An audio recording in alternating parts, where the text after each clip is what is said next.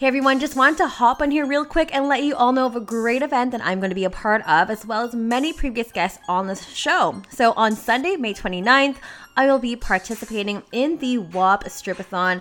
And if you're thinking wet ass pussy, yes and no. Um, it's going to be a charity stripathon happening at the legendary Penthouse Strip Club and will be benefiting the Wish Drop In Center, which is a nonprofit organization based in Vancouver that benefits street based sex trade workers. Tickets are $20 or $30 at the door, and all proceeds, including stage tips, cover charges, all that. Everything is going to charity. We hope this event will sell out, so we hope to see you there. So, for more information, follow us on Instagram at Stripathon2022.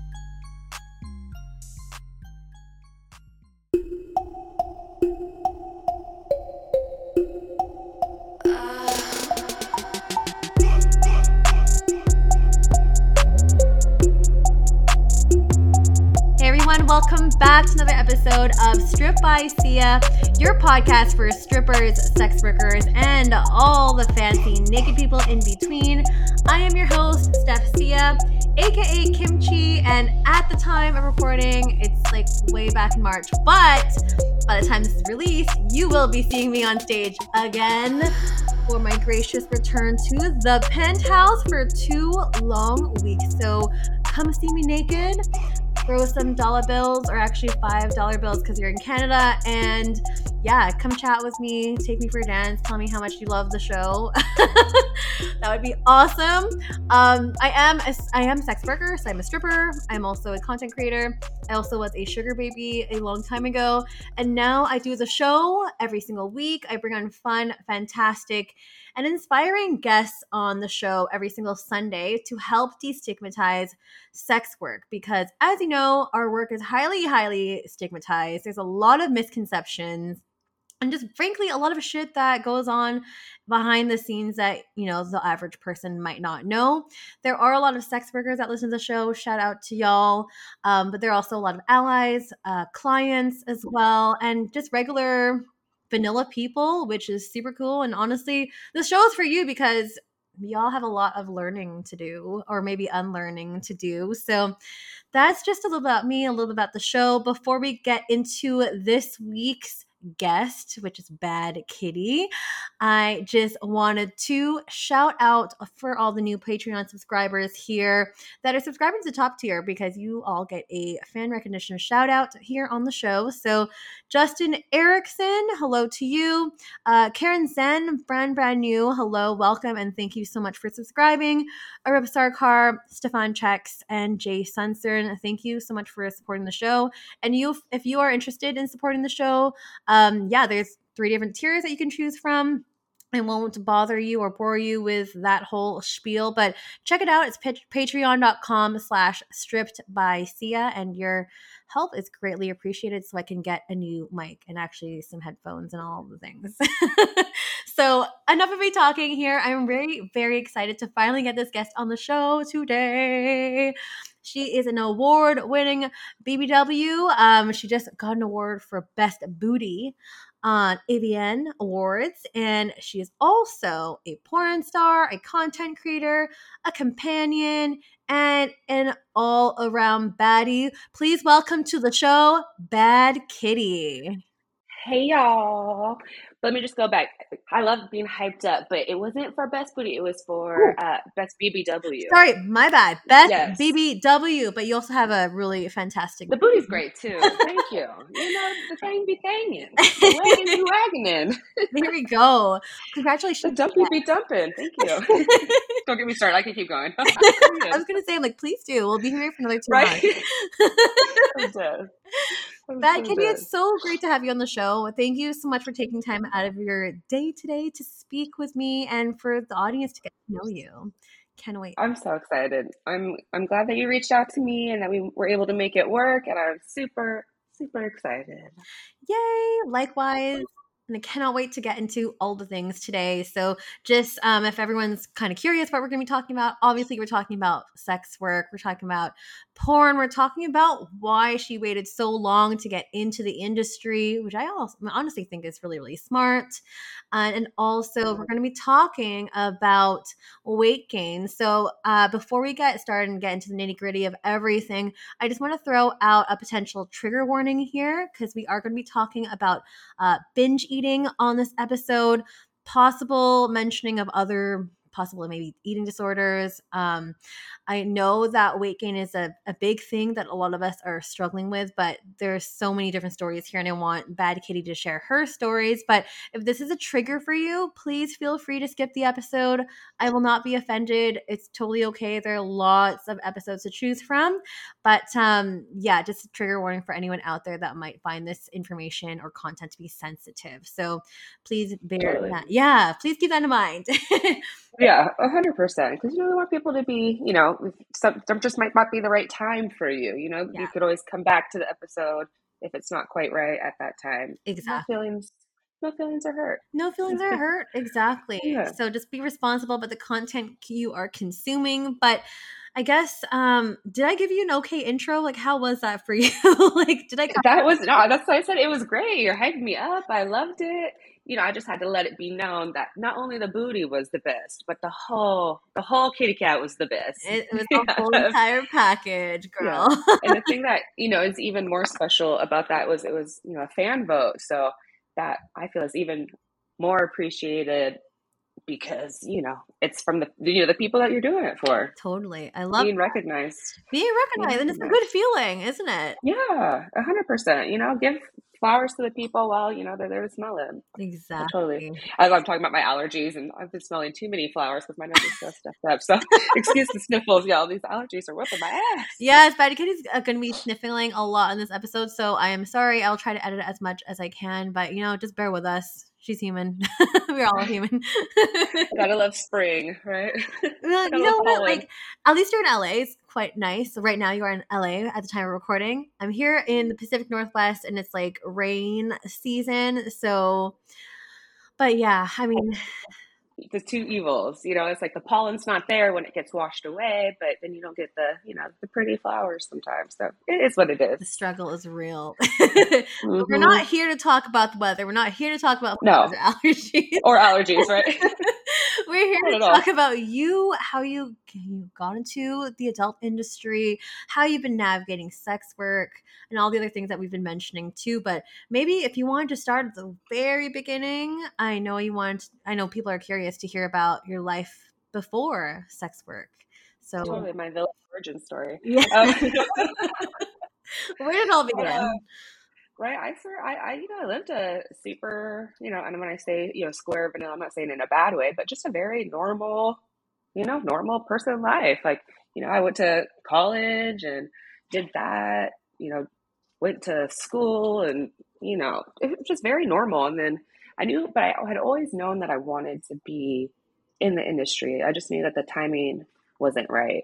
Mm-hmm. so you know being 18 could have been a you know great time to monetize but I feel like I wouldn't have had, you know, I wouldn't be here five years later into the industry being able to talk about it. I feel like because I would have, you know, just burnt through it real quick. So yeah, um, not to be, you know, but I was I was sneaky sneaky watching porn as a kid, you know, and the mm-hmm. unfettered access to the internet in the early 2000s, you know. So it's like, um, and I, you know, was just like interested, and I was like, you know, I could I could do this, like, mm-hmm. and I I could kill it. I could be great at this. So after, you know, doing all the normal life and getting, I have three college degrees, I have two professional state licenses and just like a lot of life experience. And I was like, I don't want to do any of that. Mm-hmm. I worked a nine to five since I was 14 years old. And I was just like, I'm tired of working for somebody else. I want to be my own boss. Yeah. I want to do things on my time. I don't want to ask another grown up if I can go out of town mm-hmm. for a mm-hmm. week. You know, like it's just yeah. like there are just things that just didn't align with me and my soul. So once I got all my responsibilities out of the way and I did that, I was like, you know what? It was like 2017. I was like, I'm gonna start camming. I was like, I think I was I just turned 25, mm-hmm. and um, I had you know my own space and my own time, and Good. you know that's what got me started was you know camming and the the freedom that I received from that at Mm-hmm. home and being able to still work. I was going to school at this time specifically. It was I had class at like 7 a.m. I'd get up, drive to college, go to class 7 a.m. Would be done by like 11 or 12. Then work 1:30 to 10. Go to work, come home, go to the gym for an hour, and then cam until like 3 a.m. sometimes. Yeah, so it was just like Damn. hitting the pavement because I was like, I know that I didn't want to do this forever. And I remember telling my mom, I'm, I'm an adult. I was like, I'm gonna quit my job. I'm gonna quit my job. She's like, No, don't quit your job. Do you do you need stability? Mm-hmm. And then COVID happened, Mm-hmm. and I lost my job, and that was the best thing that happened to me. You know, like a lot of bad things happened to a lot of people in COVID, but that was the one shiny moment for myself personally. you know, I was losing my job and being able to be doing this full time. Wow. Holy crap. There's a lot of things to unpack here. Right. I was like rambled. I'm like, There's a lot. Okay, I'm going to start back chronologically. So, you were mentioning early on uh, when you started your story, you were talking about it wasn't the right timing before. So, what wasn't the right what was it about not the right timing that wasn't the right timing like was it because you wanted to get your schooling and stuff out of the way you wanted to have a taste of like quote unquote real slash corporate life first before dabbling into sex work or like what what was it about that? I feel like I, I did a lot of self discovery before 25 and I don't know, I think it was what I want, what I wanted, and I feel like there was a sense of responsibility and expectations that were set on me, you know, being uh, you know, a child of like an immigrant wanting to, you know, do my parents right, you know? So like you might be able to relate in that, you know, you you, you wanna be, you know, you want to do the right thing. And so I thought, oh, I'm supposed to go to college. I'm supposed to do this. But at the end of the day, I was fucking miserable. You know, it's like, why I'm like young and vibrant and I'm doing what I'm supposed to be doing. And like, why aren't I happy?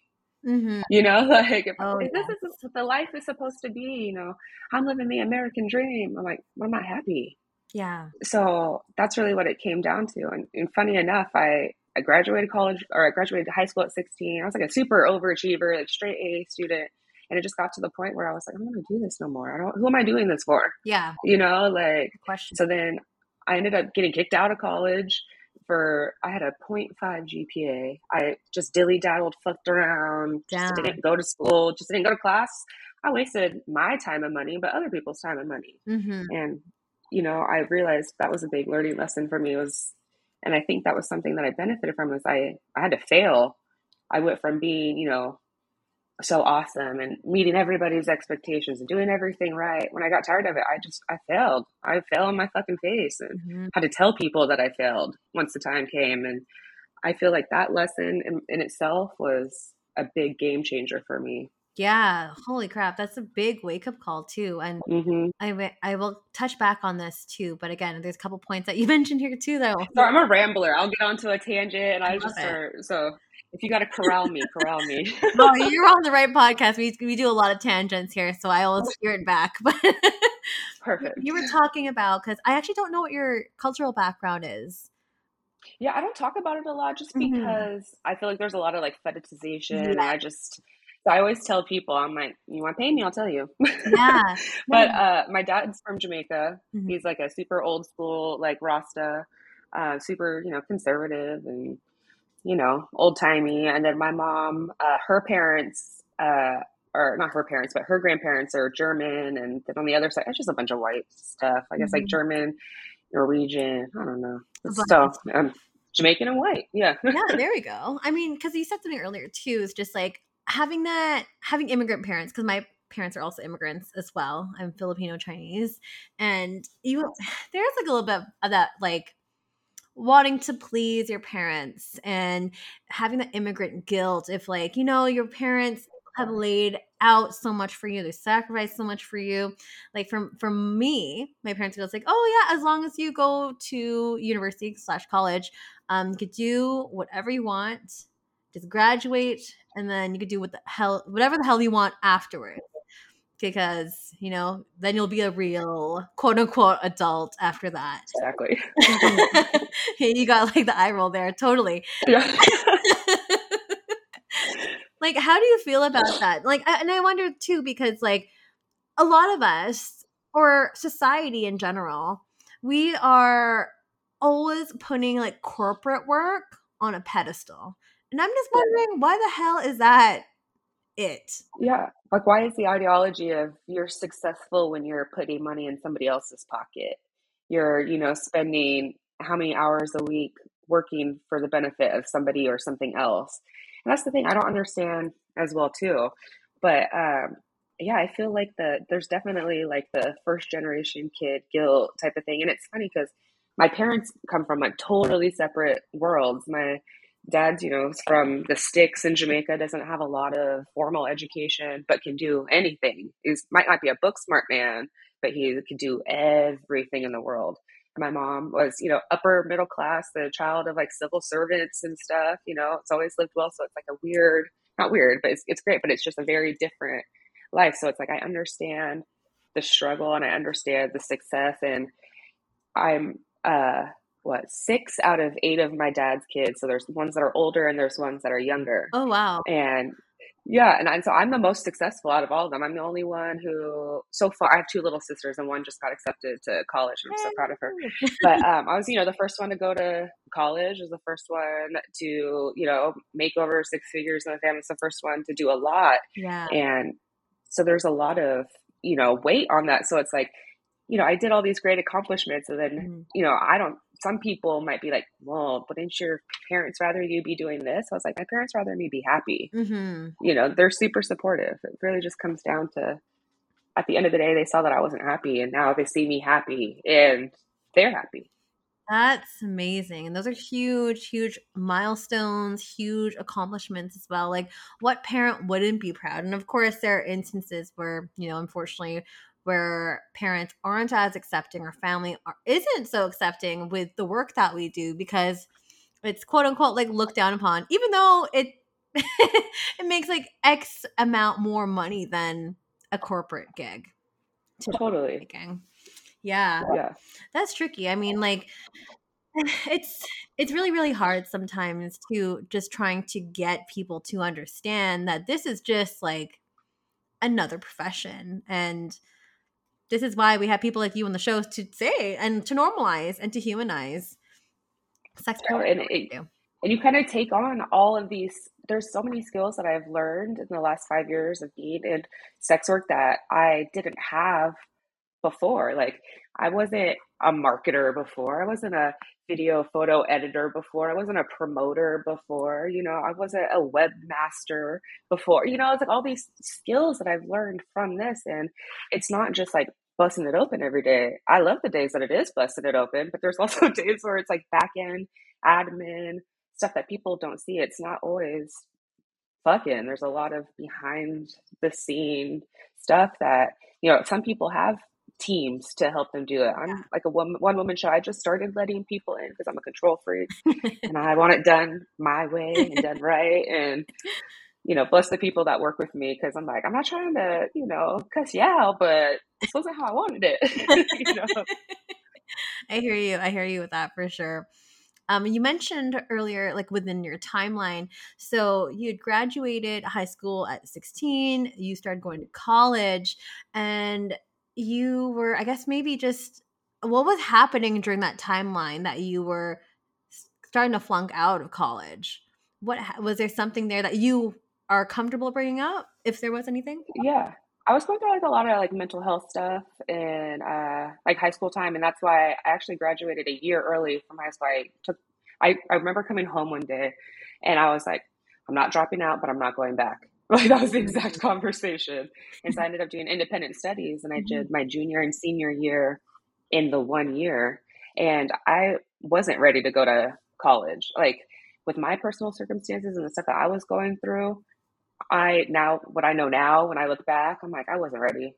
So mm-hmm. that's probably what led me to be kicked out. I was it was funny because I had to go to like a lot of remedial classes and I had to go to, you know, an academic counselor and he it was funny because he was trying to be smart. He was like, So what were you do? Hanging out with your friends and smoking weed? I was like, No, I was hanging with myself and smoking weed. Like I wasn't hanging out with nobody. Yeah. I was just sitting by myself. like, you know. And I was just I don't know, I felt like there was too much freedom. Because, mm. you know, you go to call from high school to college, there's not the hand holding and did you turn your homework in? Did you study? Yeah. You know, I was like, I learned online classes weren't for me because I was just fuck around and not do the work. And I would show up to the test and then be like, why did I even waste my time? I just got an F. Yeah.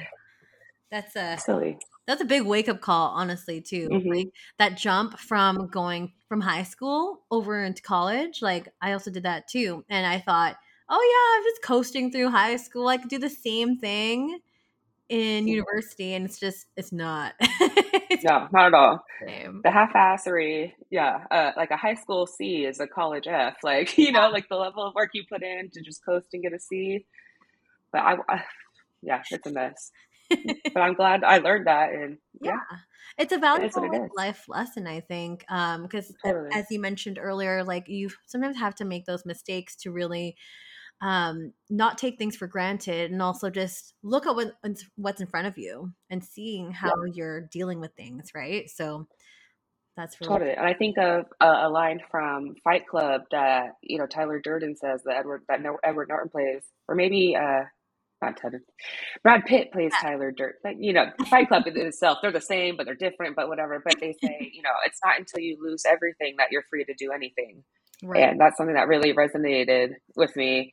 Um, and it's kind of true. Like, hmm you know, I, I don't want anybody to ever fail ever, but there's a lot of lesson and self reflection that comes in it. And people are like, you know, they say, you know, you fall down 10 times, but, you know, you keep getting up that, you know, 11th time. And it's like, it really, you know, even if it, you don't get it back right the first time, I feel like if I hadn't uh, failed, I, who knows what I'd be doing? I'd probably be knee deep in a miserable career, hating my life every day, you know, coming home to work and asking my boss when I can go to the bathroom.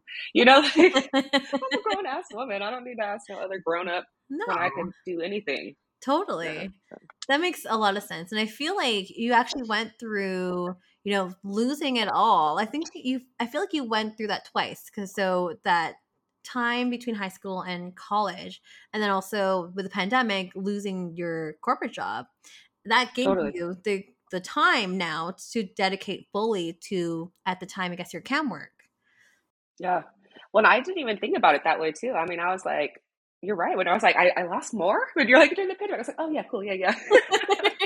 this makes but um, but totally. And you know, losing my job made it so that I can travel all the time to shoot or do whatever, and you know, take a phone call at one in the afternoon when that would be the time that I'm clocking in, you know, or taking a lunch or something. So it's like there's just so much more freedom, and it, you know, it led me to where I am now. Absolutely.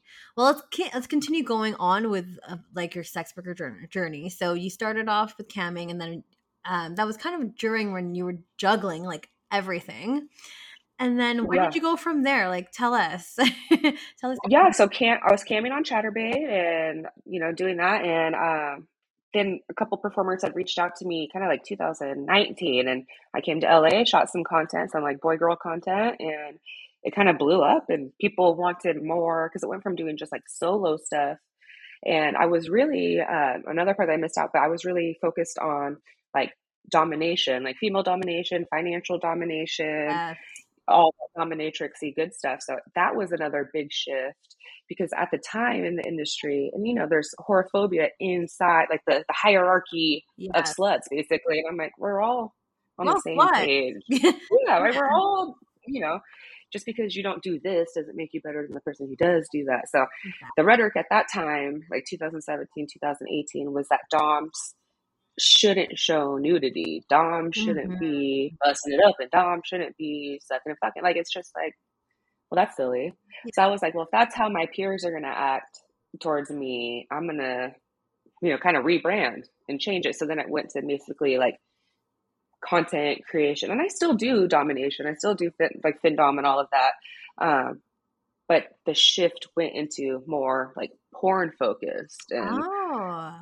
Working with other people, collaborations, and you know, solos as well too. Because there's still, I love to do the other side. You know, someone said Dom Kitty the other day when Dom Kitty comes out, but I feel that kind of took my focus because I'm like, I love to, you know, show off and perform in front of people and be, you know, kind of an exhibitionist. So that's where that led me. And then I got booked by, you know, a really popular company, and that kind of put me more into like the public's eye of, oh, it's not just a content creator. That's the air quotes. No, just content creator because there's hierarchy in that even too. Yeah. But yeah. so that kind of put me on a different pathway. And then so you know, I picked up a couple mainstream shoots from them, but all the people that I want to work with or all the people who are booked on those same sites as I'm able to make for myself. And really at the end of the day, the exposure that you can get from a mainstream shoot is is priceless. You know, it's not mm-hmm. promo that I can pay for or that you can pay for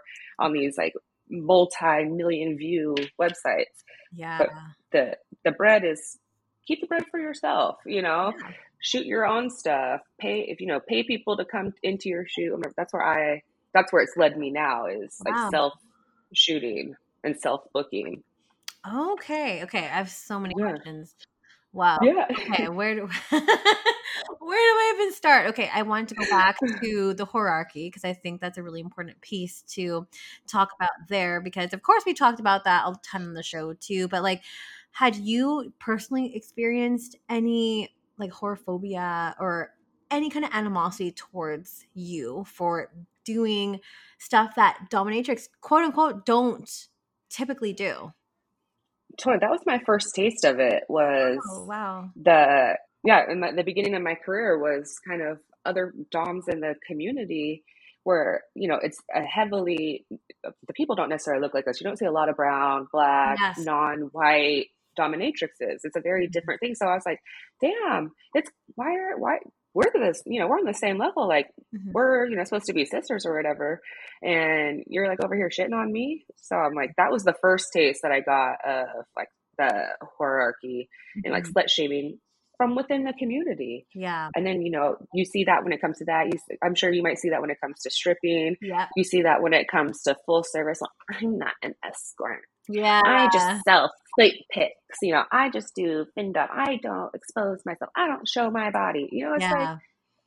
like we're all in the, you know, in the position of the sex business. Yeah. Somebody, whether you can be fully clothed, there's going to be somebody jerking it to your yeah. fully clothed body, whether or not, you know, so I, I, think it's silly. It's like it's you know one band, one sound, but all mm-hmm. over here trying to play the triangle. We're playing the drums right now. You're still in the band. Yeah, but you're not. You're not different. You're still in the band. like, yeah, you know? no, that's a great metaphor. Actually, that's a really really great metaphor for sure.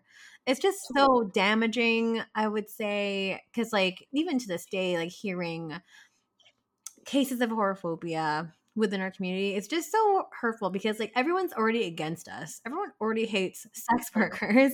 Like we don't need that extra hate within from within you know?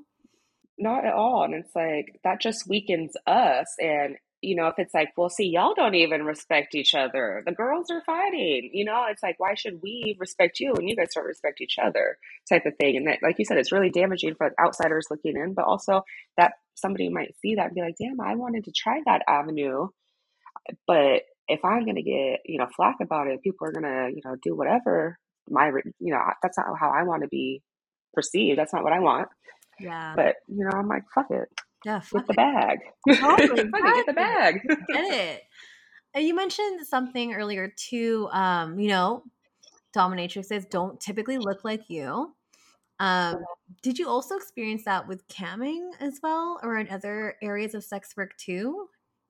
Totally. I mean, I joke and say I have the big three.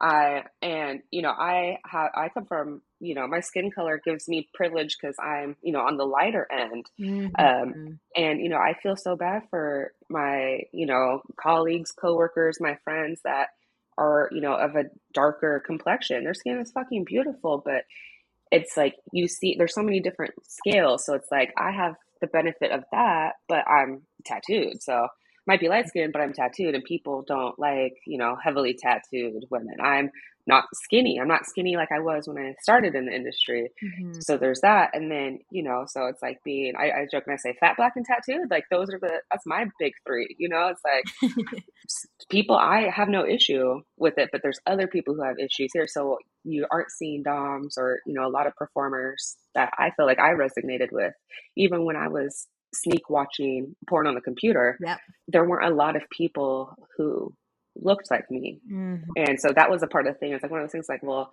if y'all can't do it, I'm gonna do it myself. Yeah. You know? I think that's, that's what I'm gonna do. Cause I want people to, you know, resonate with me and be like, oh damn, that's what I want to see. Totally. So there's definitely levels to the the shit inside the industry itself. Yeah, yeah, and I'm so glad that you're able to speak to that too because like again, like I try my best to try to get as much like a very diverse amount of guests on the show and sometimes it can be hard because the people that want to come on the show I'm sorry to say, but they're all white. yeah. Who wants to come on the show, they're all white. So when I'm like looking for guests sometimes too, like I'm not just actively seeking, it's not like I'm picking and choosing and be and tokenizing anyone. But sometimes yeah. it's really hard because I'm just like, well, where are all my like BIPOC peeps at? Because as you said, we're severely like underrepresented in many 100%. parts of the industry. Well, then that's why I was so excited you reached out. And I was like, you know, she's you know, closer to me, you know, like yeah. she, you know, like you said, you're you're you're mixed of ethnicity. So mm-hmm. you know, you're you're outside. I'm like, okay, so she's beautiful. She's Asian and she's a sex worker. Those are two things that I think are really great because I don't like it. Obviously, I want other people who are interested to ask us our story. Mm-hmm. I don't have an issue with people on the outside asking us, but don't tell our story for us. Yeah. And I would rather tell my story to somebody who's lived a similar experience because you don't want to be, they're asking you questions and then it feels judgy, yeah. you know? And I'm like, then you feel like they're going to spin it on you and make it negative. Yeah, yeah, I hear you. And sometimes I, I just, it's, it just feels invasive to me. Totally. Very invasive. So that's why I'm glad that you have this platform to, you know, there's not people who don't get it. You know, we might have lived a different experience, but we're all together. We're all together, exactly. Yeah. Um, you mentioned earlier too. Um, you were talking about um, you're not the same size as when you first started in sex work. I feel like now is probably a good time that we transition over into, um, I guess, the weight gain topic because you know a lot of us have gone through weight gain, being in terms of like it's the pandemic we're not moving a lot of us are working from home or moved our in-person work online um, and obviously like with content creation, like OnlyFans and clip sites being super popular and camming and stuff too. Um, like a lot of us are just like not moving anymore. Yeah. Yeah. There's a lot more, I feel like, like reclusivity. Like I know I spent, I'm a homebody to begin with, but I spent a lot of time in the house and my favorite gym wasn't open. And, you know, I wasn't able to like feel confident going to the grocery store to buy what I needed. So it was a, it was a lot of combination of stuff, but before I started in the industry, I was like working on losing weight. So I, when I started in the industry, I was actively like losing weight. So I was maybe like 190 pounds at like my slimmest. So like my very first mainstream shoot was me like at my slimmest and I shot and was really slim, but I was super not the thing I was most self-conscious about was my boobs. Oh. And especially with my when my weight fluctuated because I never had perky boobs. I really bottom heavy. I don't have a lot of upper breast tissue. And when my weight fluctuated, my boobs changed. And it was a really mm. hard time to find bras. And so I kind of was like, all right, well, that's something I want to fix. Then, mm-hmm. you know, I was really, you know, fit. I was feeling good. You know, pandemic happened and I put on like 50, 60 pounds. Like I'm not even, like, I don't, I don't feel bad about it. But, you know, that put me into a different category and people you know started looking at me different. And it was funny I, I, was on another podcast this week and i was like can we do something like a mean tweet read? And he's like yeah you got a mean tweet? And i was like yeah it was basically like ew bad kitty you let yourself go. So fucking yeah. disgusting. Throw up face. And like I, am like it's like water off a duck's back. You saw that? Yeah and i was yeah. like what did i said? And i said and so are my pockets. Love you you know? And i was like yeah this might be the biggest i've ever been but it's also the biggest the bank's been. So you know like i you know, and it's not to say that I don't want to, you know, get back working out and all that, and I do, mm-hmm. but that just wasn't something I was focused on. But totally. I definitely saw um, people started treating me differently mm. and started looking at me differently. I know like people who said that they wanted to work with me before, they don't now. Oh, wow. Like, that's fine. Nobody, nobody has to explain why they don't want to, you know, yeah. play with me, you know, type of thing. I'm totally. like, we're you know, you don't have to say but I definitely see the difference. But on the other coin, it's really funny because um, I've gotten the most bookings when I've been this size as well too. And mm-hmm. the one thing I, I went, I got my boobs done, and that changed everything for me and my self confidence. I'm like, I might look at my, you know, my stomach's a little bit pudgier than it was before, or, you know, my hips are wide, whatever. But to me, I'm I'm happy. I'm happy with what I see in the mirror. Yeah. Now, like I don't have an issue with it, but it's just really icky how people I mean, we, we have a you know industry that's focused on our body. We're yeah. you know providing services with our body. We're exposing our bodies, and people are always going to have something to say. But I'm like, it's not going to get to me. Yeah, it doesn't bother me. You can't let it get to you. It's like so. It's such a volatile and like dangerous hole um to go down because it just starts like self sabotage. Like you then might go through like body dysmorphia as well too and that's like 100%. a whole thing yeah did you want to speak a little bit about that if you want to get personal yeah i mean i always it, it's funny because i'm like i felt like there's always just like a like a not a skin like a slim big bad bitch inside me at all times and one, and sometimes the outside matches what I feel is on the inside, and sometimes it doesn't. But when I look in the mirror, I don't think, ugh, fat bitch. The stuff that people say to me, I don't think about that when I'm looking at myself in the mirror. I'm like, ooh, bad bitch. Yes, thighs. yeah, people pay me to sit on their face and smother them. And, you know, I'm like, there's all these. I'm like, I don't have an issue with it. I like, it's whatever. But there's definitely, I, I know I personally, I go through times of like restrictive eating where I mm-hmm. don't want to eat anything, or my anxiety is so bad that I just feel like I can't eat anything. Right. And you see, you know, the white the weight change from that, and it's funny because that's when people are like, "Oh, you look so good," and I'm like, mm-hmm. "I am upset. I don't feel good. I'm depressed. I can't eat." Yeah. And that's one of my comforts is I love to eat, and like I know that that's one of my first signs that people know like that I'm not well. you yeah. Know, like, if I was kidnapped and I had to send a video, I was like, I'm not hungry. People be like, she's not okay. Help her. Somebody find her. But that, you know, also kind of becomes my downfall because it's very easy to get into a, a system of like binge eating, like binging and purging and all, you know, it, it's a, it's a rough cycle sometimes. And, mm-hmm. you know, there's times where it's good and there's times where it's bad, but there's definitely, uh, I don't I don't like the cycle. I don't like the way it makes me feel, you know because you are like, uh, I'm doing this because it's making me feel better right now. But then afterwards, you feel kind of like icky. It's almost like like post nut clarity, you know, yeah. like you got what you wanted, and now you're stuck with like, oh, I don't like that. Yeah, it doesn't. It felt good for a minute. yeah, it's, it's just like a temporary fix, it's like a band aid, right? But it's yeah. not actually fixing the problem. Like with your, with your binge eating, like I, I can't I can't even imagine like what you'd be going through with that. But like what's going through your head when that's when you're going through these cycles and how long are you in these cycles for? Do they vary? I, I like it sometimes it doesn't happen at all and then sometimes it does like i can't remember the last time that i felt like i was like out of control or something. There's definitely been times where you know i you know order a bunch of like junk food and then eat it all and it feels cool in the moment it feels good and, and then afterwards i'm like damn like i really felt shitty about that Mm-hmm. Or you start to see, you, you look in the trash later and you're like, what the hell? Like, you know? so it's, I feel like it's something quick. It's more like a, like a singular event. Okay. And it might happen, you know, one to two times a month. And this is just now. I feel like mm-hmm. at like a, a younger state in my life, it, it was more re- like it would be more frequent. It'd be like a couple times a week, or oh. you know, and then I'd be purging, and then you know, I'd go out to dinner, and then and then I my my logical brain was, you're wasting money. Yeah. you know, you're gonna eat all this shit, and you're not gonna like hang out with it. You're just gonna let it go afterwards. You know, like damn, you're wasting money. But then it's like. I don't know. It's just an icky cycle, but I, I feel I feel good about where I am today now. Um, and it's one of those things. I feel good when I meal prep, mm-hmm. and I I don't have to think about the food because yeah. you start to you know you think about what's the, what am I going to eat next.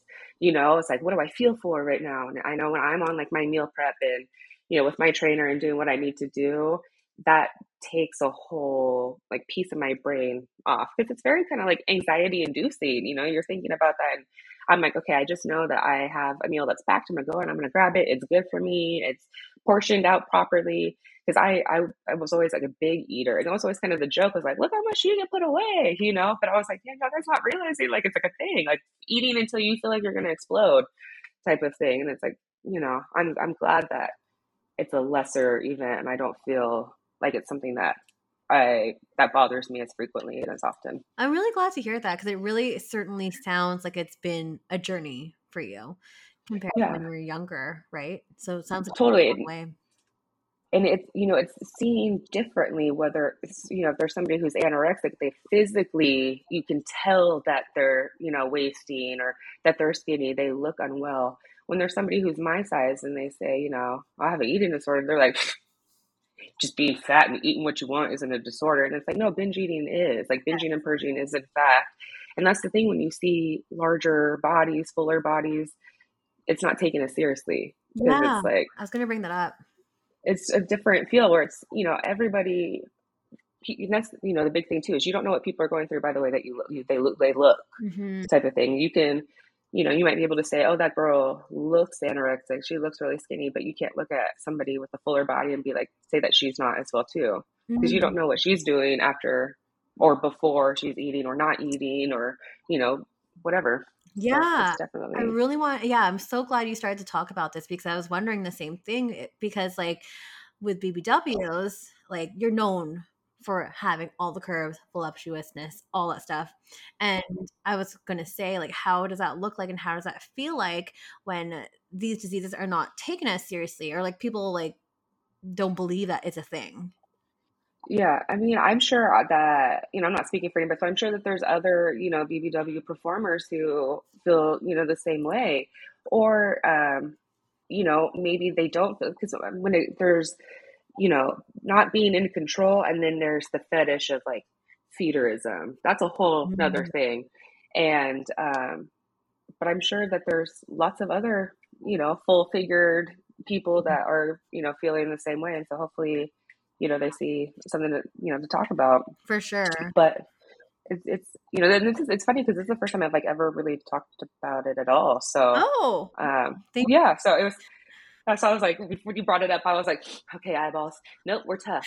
You're a bad bitch. you got this. And, and thank you so much for your bravery and just being so vulnerable about it because this stuff that we don't really bring up very often. Like, if anyone else is interested and needs some help to talking about this or wants to hear another perspective, go listen to Evie Brooks's episode in season two. We talk about anti-fat bias and what that feeling is like. And if you're on the other spectrum, I want to say other spectrum of eating disorders, but unfortunately, um, yeah. anorexia and bulimia, listen to the Belle Beckwith episode and we talk about that because those are two other episodes that might be of interest to anyone here listening that might be struggling. So but yeah, thank you so much for your just courageous courageousness because it's not easy to speak about this kind of stuff. It's really personal. Not at all. Yeah, and it, it really is, and it kind of like to segue into. I, I, saw a comment from somebody uh, after I ended up winning the AVN for fan favorite BBW. Someone said, "Did you gain weight just to get this award?"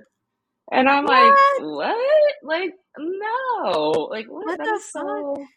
That's so strange. Like I'm like, it just was a you know, a perk that came with it. Like yeah. and you know, there's, you know, to kind of segue into there's accept, acceptable fat, you know, when it comes to Ooh, yes. me kind of on the smaller side of BBW. And it, it's funny because there's tweets that I talked about before where I didn't appreciate being called BBWs because I felt like it took away from the people who were, in fact, I felt more representative of the term BBW. Right. And I felt like people were, you know, taking from them and you know, I'm so proud of my win, but it is kind of ironic that um, they're like, isn't that the bitch that was saying she's not a BBW and now she won the BBW award? You know, like, yeah. so I can see that. I'm sure that there is, you know, people thinking that same thing because I'm like, I thought it myself too. like, yeah, I was just tweeting about this the other day, you know? but there's definitely a gal and I had talked about this on TikTok because she had said something and she, you know, it's a nice, juicy, voluptuous woman. She's probably about a 4X, 5X, mm-hmm. super sexy, beautiful gal. And she had posted something and I, uh, about like, do you really like BBWs or do you like the fake BBWs that are, you know, like 12 to 16 sizing? And I'm like, let me stand up for the girls because it's not easy. Like you and I worked in plus size fashion for a really long time and mm-hmm. intimates, and you would see from the gals that you know there were four X, five X. They're like, why is there a one X here? Why is there an oh, extra wow. large here? And when I was small, I was like an eight, ten. That was small for me. That was the smallest I ever been. It wasn't easy for. I couldn't go to like a regular straight fashion size and find clothes that fit because a large wasn't an actual large. I couldn't go to the plus size store because it was too big for me at that point in time. Wow. Where it was just like this weird feel. So it's like You're like in limbo. like, oh, exactly. And even now at this size, I I I understand that I'm the acceptable fat or the acceptable BBW body. I you know have a I don't have the build that's not considered sexy by other people, and that, that's unfortunate because I feel every everybody's sexy, you know, and it's like I and, and you're definitely speaking from a place of privilege for sure Yeah. No. in that. Yeah, no, I'm glad you brought that up too, because then like, of course, I'm out of that space, so I want, I don't, I don't feel um, that I'm the right person to be speaking about this at all, which is why I bring guests on to speak about this that are representative of it. But yeah, like I, I noticed that same thing too, that there is a spectrum, there is like a range, uh, or like maybe subcategories of BBW. Like I don't even know if there are other categories within BBW as well. Mm-hmm. Like, is there? Yeah, there's the there's the from what I know, there's you know, this might be just me not knowing because there's more, but what I know personally is there's like the BBW, and then there's a supersized BBW. So that is the gals that are much more to love. So your my thought of what a supersized BBW is when you cut into like the five X, six Everybody's weight is different, so I'm not going to say any weights, but it's definitely a larger body. And that, you know, has its own market. The supersized BBW market, these girls are cleaning up cash. Yeah. Whether it, you know, all these different things and making great content and all, there's something for everybody. So it's like, just because you don't like it doesn't mean that these girls aren't bringing in the dough. You know, like Yeah. They are. That's like one thing I love about sex work is because there is literally something for everyone out there. literally. Yeah. hmm With like more like, categories to be created. Exactly. I'm like, oh, they want to call you fat bitch. Okay, well, this fat bitch just got, uh, you know, money. This fat bitch just did this. You know, it's like, and I feel like somebody, I watched a video and somebody said, you know, people get so upset when you see, you know, fat people enjoying their bodies and it's, Mhm. or, you know, not being upset with it because just because you're disgusted doesn't mean I am. Yeah. And it's like that cognitive dissonance. It's like, well, I don't like you. And I think you're gross. Like you shouldn't like you, and you should think you're gross. And it's like that's not how it is all the time. Some people, I'm sure, do feel that way, and I feel like that sometimes on occasion. But I'm like, just because you don't like me doesn't mean that I'm not gonna like me. And I feel like that makes people uncomfortable Yeah. sometimes. And that uncomfortability, like, what is it with, you know, people that aren't BBWs? Like, what is it about? What makes them uncomfortable about seeing someone else enjoying their body, seeing someone embracing their own skin? Like, what's up with that? Like, is it just because we've been conditioned for so long to say that, like, oh, these are what we consider as quote unquote normal bodies, and like more skin and more to love is is off to us.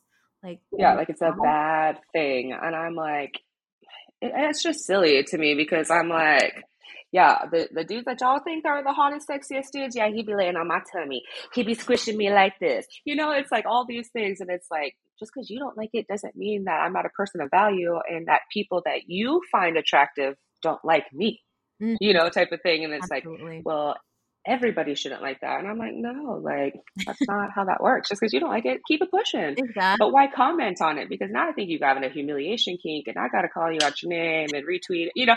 And I'm like, not literally call them out their name, but you know, I was like, I'm gonna retweet it and be like, yeah, I love you too, you know, like Yeah, because I was gonna ask, like, because there's so much, and especially with Twitter too. There's so many trolls on Twitter, but like in general, like how do you deal with the negative comments and the negative feedback, whether they're from fans on Twitter or Reddit or people commenting, or even people that you know might not want to work with you anymore? How do you cope with it all?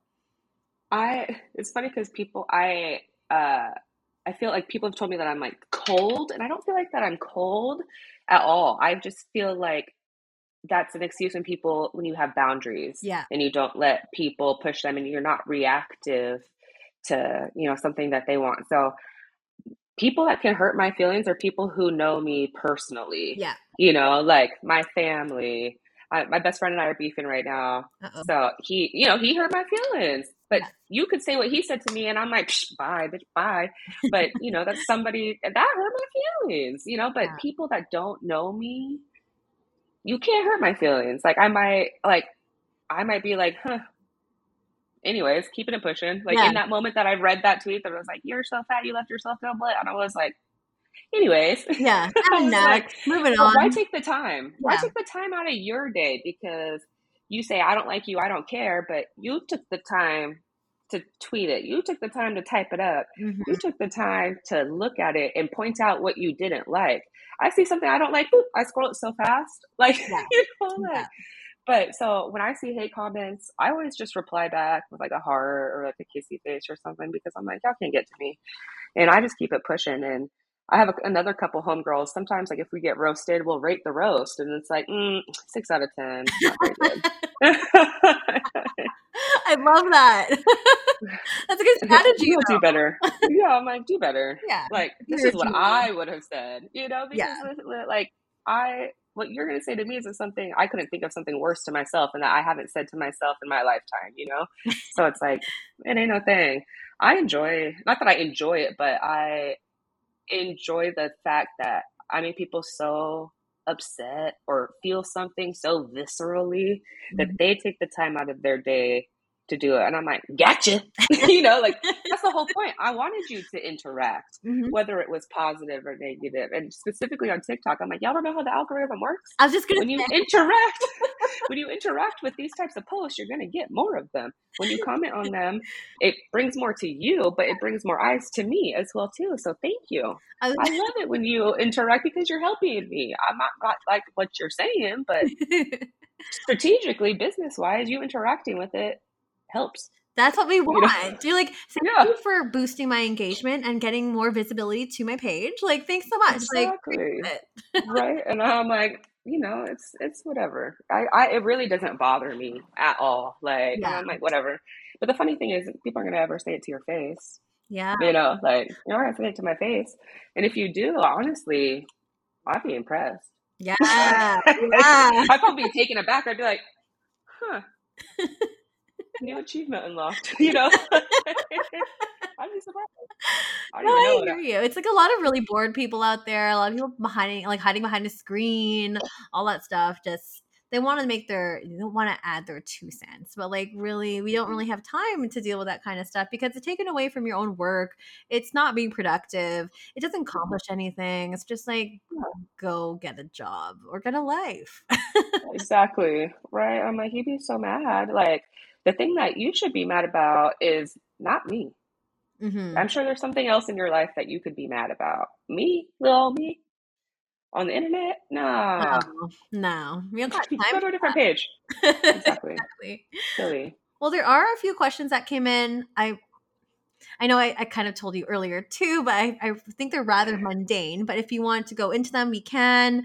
Um, if you want Why to them, that's cool. But I mean, they they I'll play ball. Let's, dudes. yeah. They're just from dudes that I know just came from your page to my page and like, let me ask you this question. So oh, yeah. The typical Instagram yes, questions for sure. exactly. Mhm. So first question today is, um, what is your favorite position?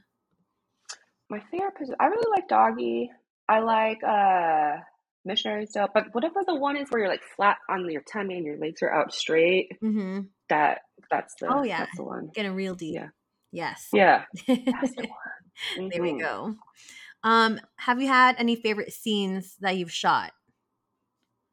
Yeah, I have a couple favorite scenes that I've shot. Uh, my favorite ones are always the ones that I make myself because it comes from like my brain. But I love all the like mainstream scenes I've been in. But um, yeah, there's when I can use like a, a, a um like a creative mind. Like I have one that's called Hot Ho Summer. It's like been my most popular, and it's you know kind of like a role play conceptual. And I'm like, if y'all not gonna book me, then I'm just gonna make the videos that I want to be in. So I'll do it myself. Yeah. Yeah. Oh my god, we didn't really like take time to talk about that. Do you want to quickly go into uh, like your whole like um self shooting and how? Yeah, I mean, I Sorry, I like I said, I was like, if I totally, but I, you know, if I'm not gonna get, you know, booked frequently, and I, and, you know, I've been, but industry five years, I've gotten booked four times, and you know, Mhm. I like I was telling you, it's always with white men, which isn't a problem, but I'm like, yeah, black porn sells. Like, that's a whole nother topic, but yeah, black porn sells. It's there. Look at the ebony category. Look at like the top five. It's like in uh, with other things, but Ebony and BBW are like in the top five, top ten, top mm-hmm. search things. So yeah. I'm like, you know, long story short, more black porn is what I, you know, was what I want to shoot. And I want to shoot like comedy stuff. Like, I, you know, I like funny porn. I want to just only shoot gonzo stuff. There's a time and a place for just like, let's just pound, pound, pound. But then, like, I want to make stuff with a storyline or role play or comedy. And that's what my kind of kick is right now. It's like comedy porn. Oh, fun! Wait, t- tell us yeah. about comedy porn quickly. Like, um, I don't know. Did you see my, my? I have a pinned tweet where it's like, uh, I'm like the like a pervy yoga instructor, and I'm like, oh, I got yes workout equipment, state of the art, brand new stuff. It's just a strap on, yes. and it's like, let me check you out, get you in the right position, you know, stuff like that. And It was just really funny because it was just like really off the chain stuff that we're coming with off the fly, and I'm like, I'm really proud of that one. well, I like that too because different um, than like everything else that's out there too. And it's like your totally. own. You get to shoot your own. You get to make your own your, your own spiel on things, which I think is really really cool. And I think more people need to be taking charge that way because I've even talked to uh, a couple of recent guests as well, and they're like, "Oh, I'm not always into shooting this. Like it's." It's nice when you shoot mainstream, but like it's not the stuff that I would always want to be shooting, if that makes any sense. Totally. I think of that as a supplement where some people think you might be either where a lot of people who are booked all the time for mainstream that's their main and their content is a supplement. Mm-hmm. i'm the opposite that my stuff that i make is my main and that's just a supplement. That's a benefit. That's a perk. Totally. Absolutely. Yeah. Um oh yeah last. what else they got from me? Right. The last one. Who has your um, who's been your favorite partner to shoot with? My most favorite partner to shoot with and that I always recommend with is Isaiah Maxwell. It was mm-hmm. just his mm. birthday the other day, and but he's just the I feel like he's like the uh, like this should be the standard of you know he's such a gentleman he, you know gets the job done you have a great time he focuses on you and like your needs and what you want and he's just one of my absolute favorites to shoot with for sure. Shout out. right. Shout out. That's super fun. Um, that is all the time we have for questions. I know you have to get out of here as well soon. But Bad Kitty, before we let you go, where can we find you? So you can find me at badkitty.com. So Bad Kitty is B A D K I T Y Y Y. So three Y's in the Bad Kitty, all caps. Um, badkitty.com is my personal website.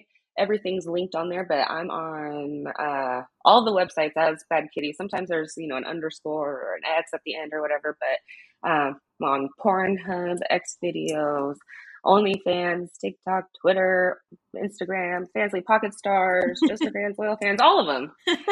saturate, saturate you. all of the things. I'll just place your link down below. Badkitty.com. Yes, badkitty.com. Click yes. that link if you haven't already. And everyone else that's listening at home, it's new episodes every single Sunday and all podcast platforms. Don't forget to like, rate, share, review on Apple, and maybe subscribe on wherever you get your podcast. Maybe write me rate me five. I cannot talk today. Rate me five stars on Spotify. if you want support and review. Yes, do the things that helps with visibility, helps people find the show as well, and it just is a really nice token of your appreciation. And I appreciate all the things. So that's that, and that is it for today.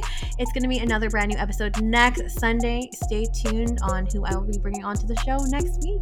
But for now, bye for now, Bad Kitty. Thank you so much for coming on. Thank you so much for having me. I had a fantastic time and I love what you do in your platform. So Aww. thanks for what you do. Thank you. Thank you. Bye. Bye.